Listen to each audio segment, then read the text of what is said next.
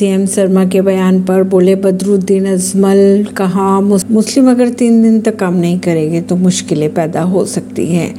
मियाँ मुस्लिमों को लेकर असम के सीएम हेमंत बिस्वा शर्मा के बयान पर बदरुद्दीन अजमल ने तीखी प्रतिक्रिया दी। उन्होंने कहा कि अगर मियाँ मुस्लिम गुवाहाटी में तीन दिन काम नहीं करेंगे तो मुश्किलें खड़ी हो जाएगी।